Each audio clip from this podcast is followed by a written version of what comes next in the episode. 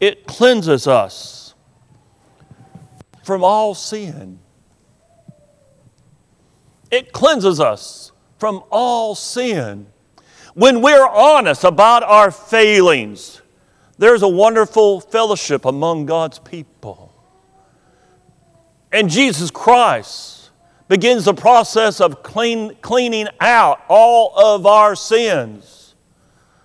Confess your faults one to another and pray one for another. James 5:16.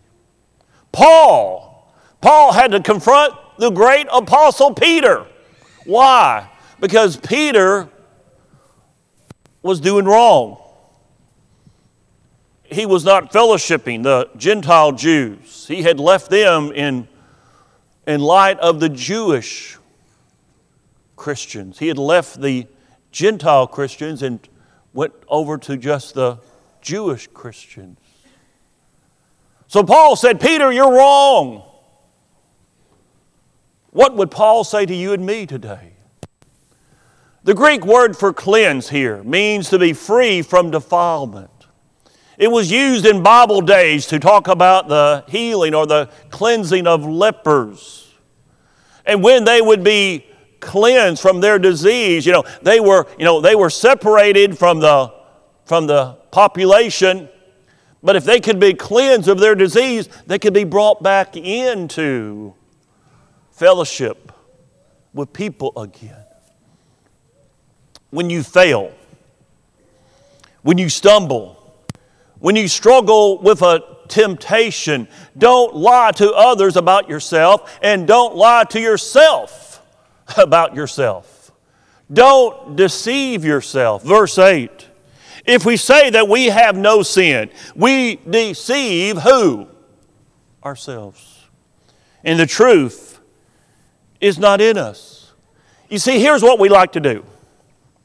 I like to maximize your sin and minimize my sin. I like to say, well, no, your sin is a lot bigger than my sin. Your sin is really bad. My sin is so small. It's so small. Got a question for you. I'm going to be preparing your lunch today.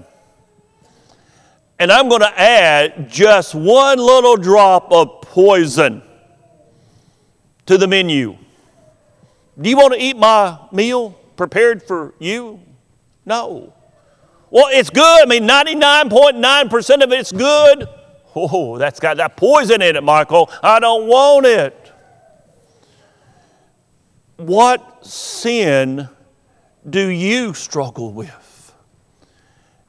To me, this whole series of lessons, and I've written all the lessons already in 1 John, this is the most important lesson because it's the most practical lesson because it hits every one of us square between the eyes. Every one of us, we've got an area that we struggle with.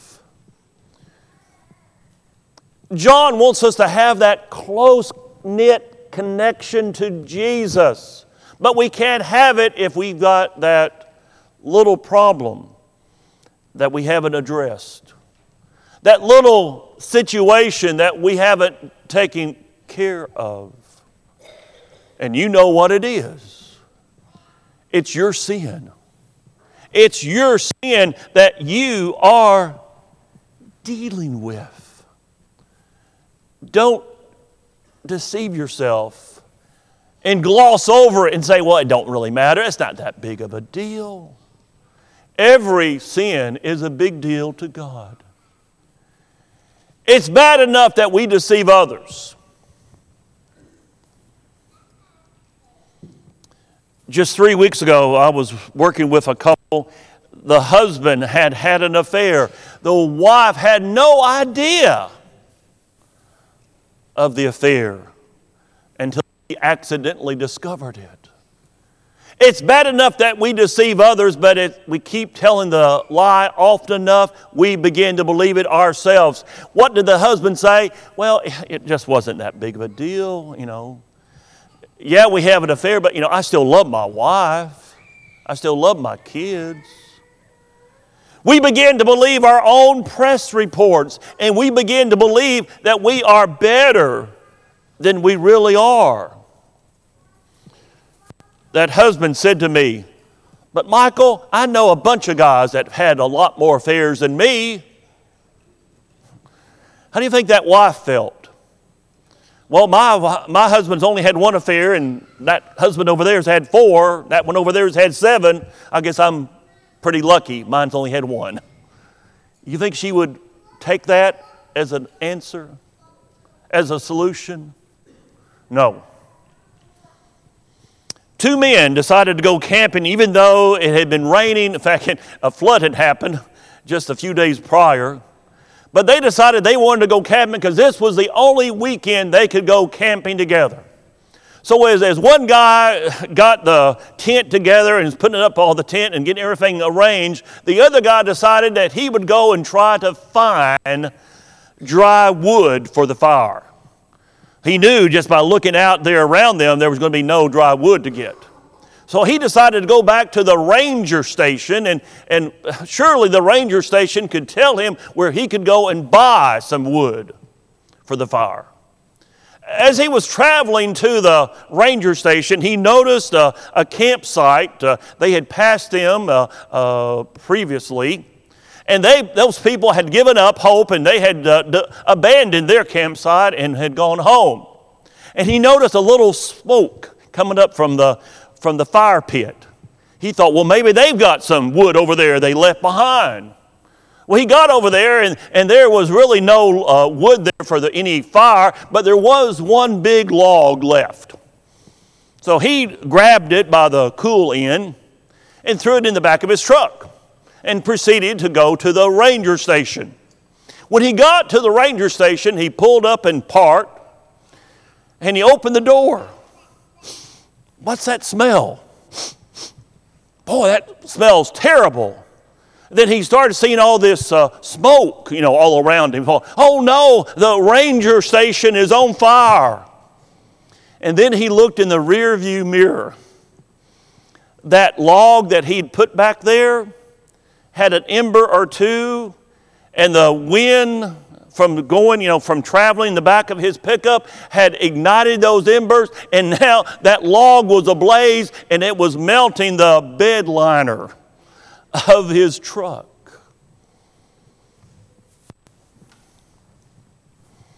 When your life is in flames, don't do what that guy did. He thought the ranger station was on fire. Don't assume it's someone else's problem.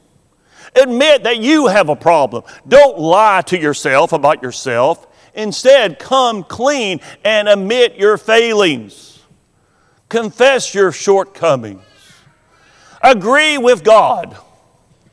Agree with God that you have indeed sinned, and let Him put the fire out, so to speak. Verse 9.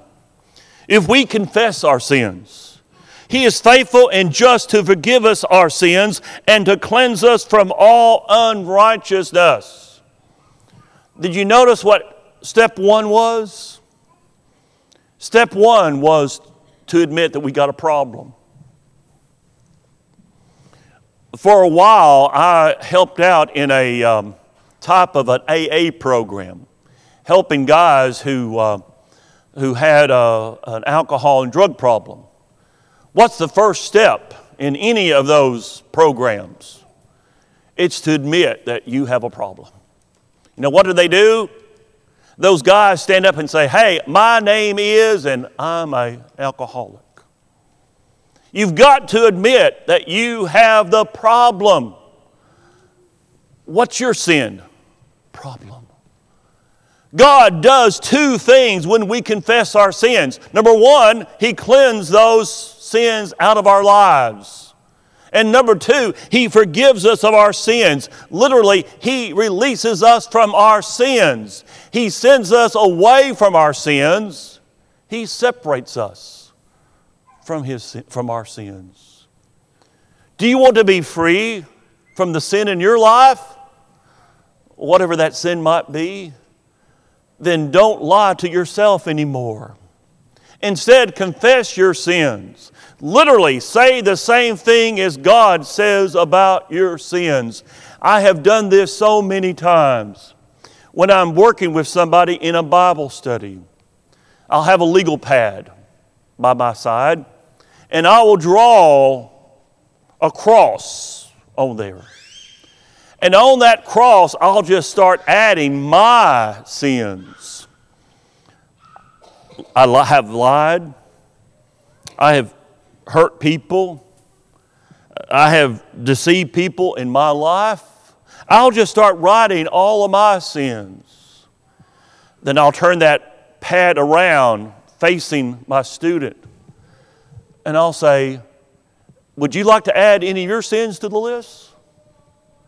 And then after he's added his sins, I will have a red pen handy, and I write on top of all those sins, the blood of Jesus cleanses us from our sins.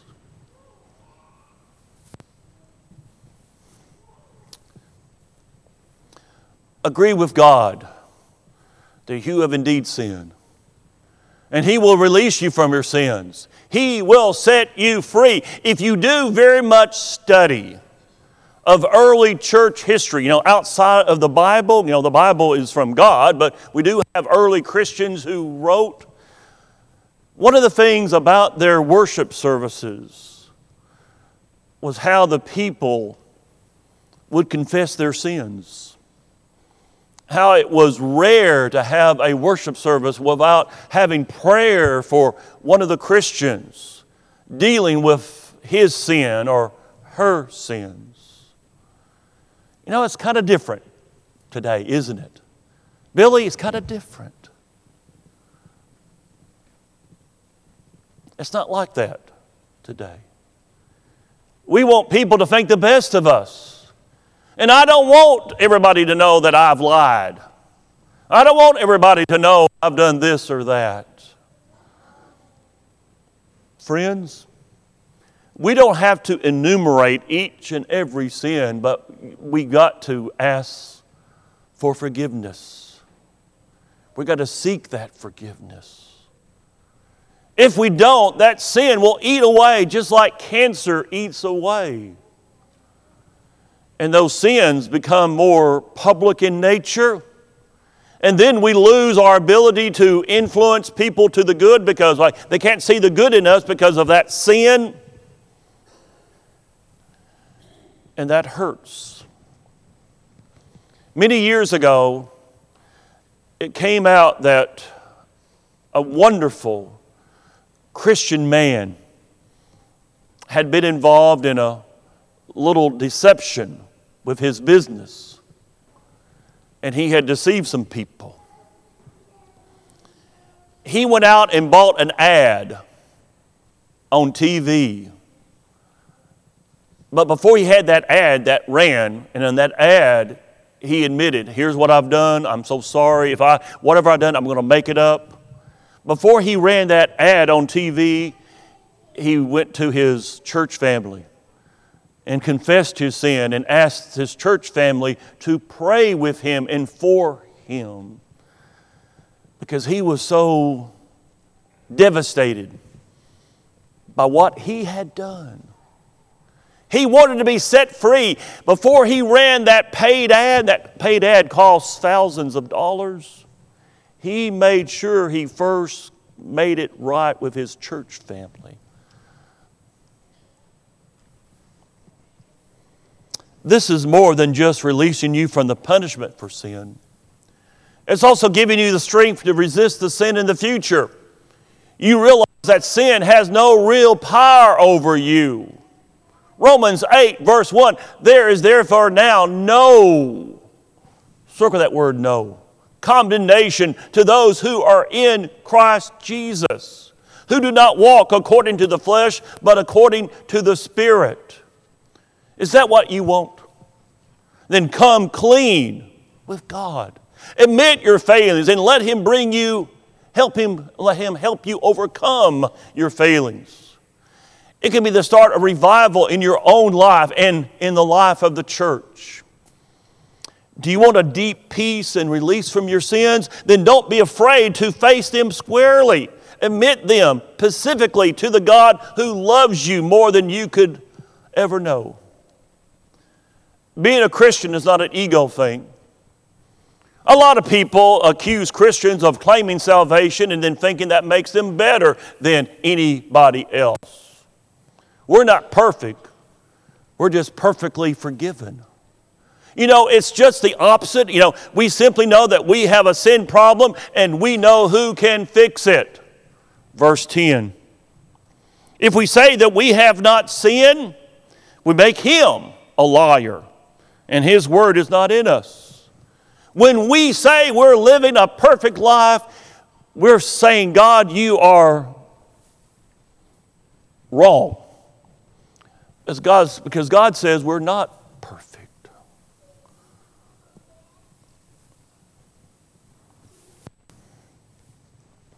Research psychologists have found that there are at least 3 situations when we are not ourselves.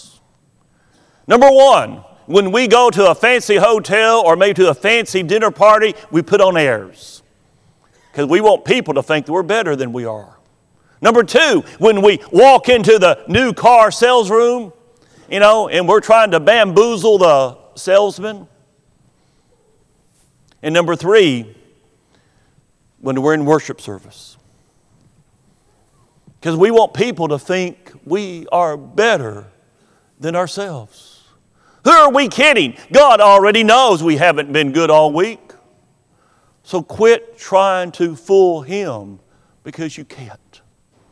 Bobby Moore was England's soccer captain when they won the World Cup in 1966. Part of winning the World Cup was presenting the cup to the Queen. That would be Queen Elizabeth. So here he is walking up the steps, up to the luxury box there at the stadium. He's got the cup in one hand, and he looks up there and he sees the Queen in her completely white gown with white gloves on, and he looks down at his hands, and he realizes his hands are covered with mud from the game, sweat and mud. And in just a moment, he's going to be shaking the hands of the Queen and presenting the cup to her. So what does he do? Starts wiping his hands, wiping his hands on his uniform. It didn't work. Did it? No. He certainly didn't fool the Queen. And you cannot fool God. So don't lie to others about yourself. Don't lie to yourself about yourself. And don't lie to God about yourself. Instead, realize that God is light. He knows the truth. So be completely honest about yourselves. Then trust Jesus to defend you. Verse 1, chapter 2. My little children, these things I write to you so that you may not sin. Our goal is not to sin. We're going to miss the mark. We're going to miss the target, but that's our goal. If anyone sins, we have an advocate. Circle that word, advocate. With the Father, Jesus Christ, the righteous. When you sin, trust Jesus to be your advocate. The word advocate in the original Greek language literally means one who comes along beside, to help. In Bible days, it often described the person who stood beside the accused in a court of law. That person was his attorney who spoke on his behalf. That's what Jesus does for every believer in the court of heaven. Jesus is there right beside us to answer in our defense. He pleads with God on our behalf, and God always, He always listens to His Son. Verse 2, and He Himself is the propitiation for our sins. And not ours only, but also for the whole world.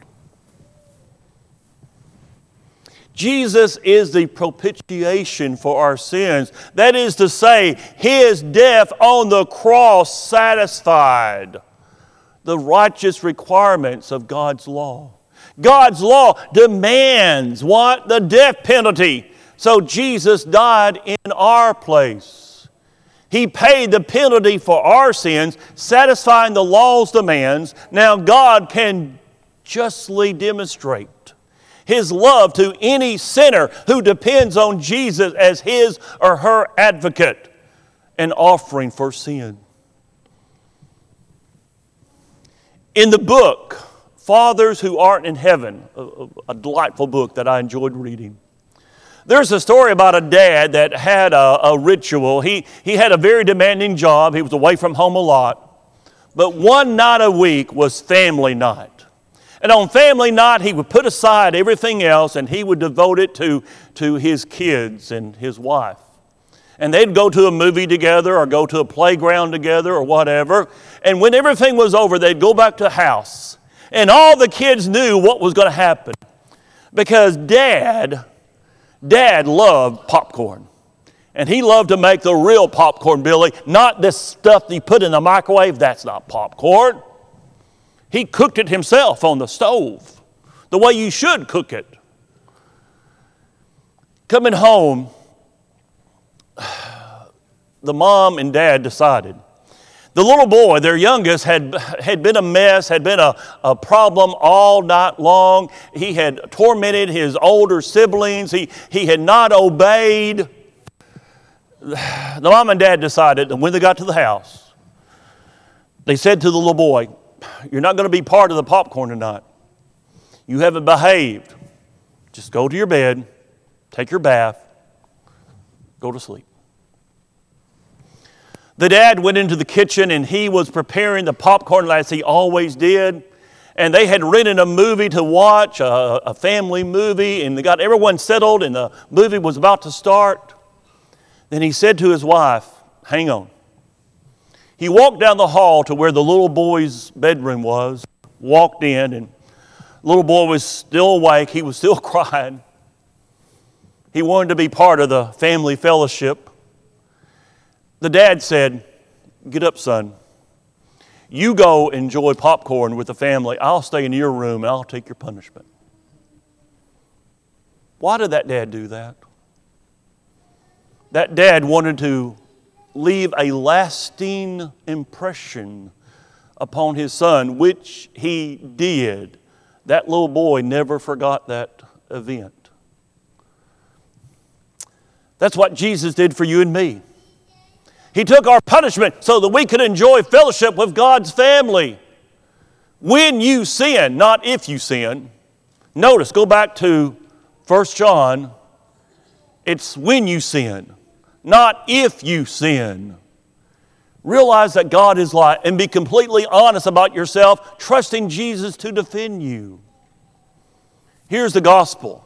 You're more sinful than you ever dared believe. But you're more loved than you ever dared hoped. So there's no reason to hide your sin. Instead, bring it into God's light so you can heal, so God can heal you from it. Have you noticed something in this lesson? I did it on purpose. It's called walking in the light, be honest. You notice some of the letters are hiding? Did you notice that? This has happened several times during this lesson. I did it to illustrate how we often hide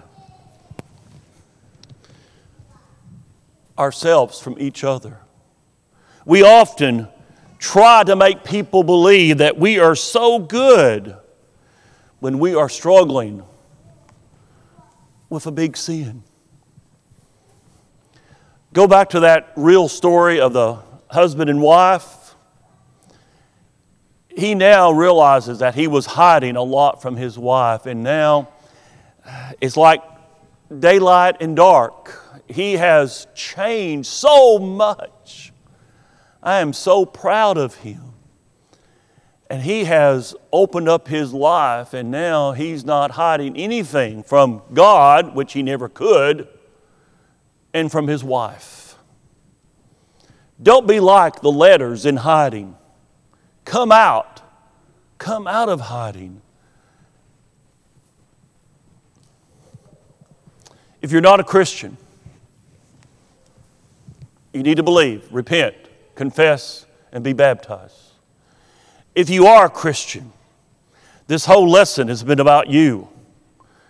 Do you need to seek forgiveness? We'll have two elders down here waiting for you. The church is ready to pray with you and for you.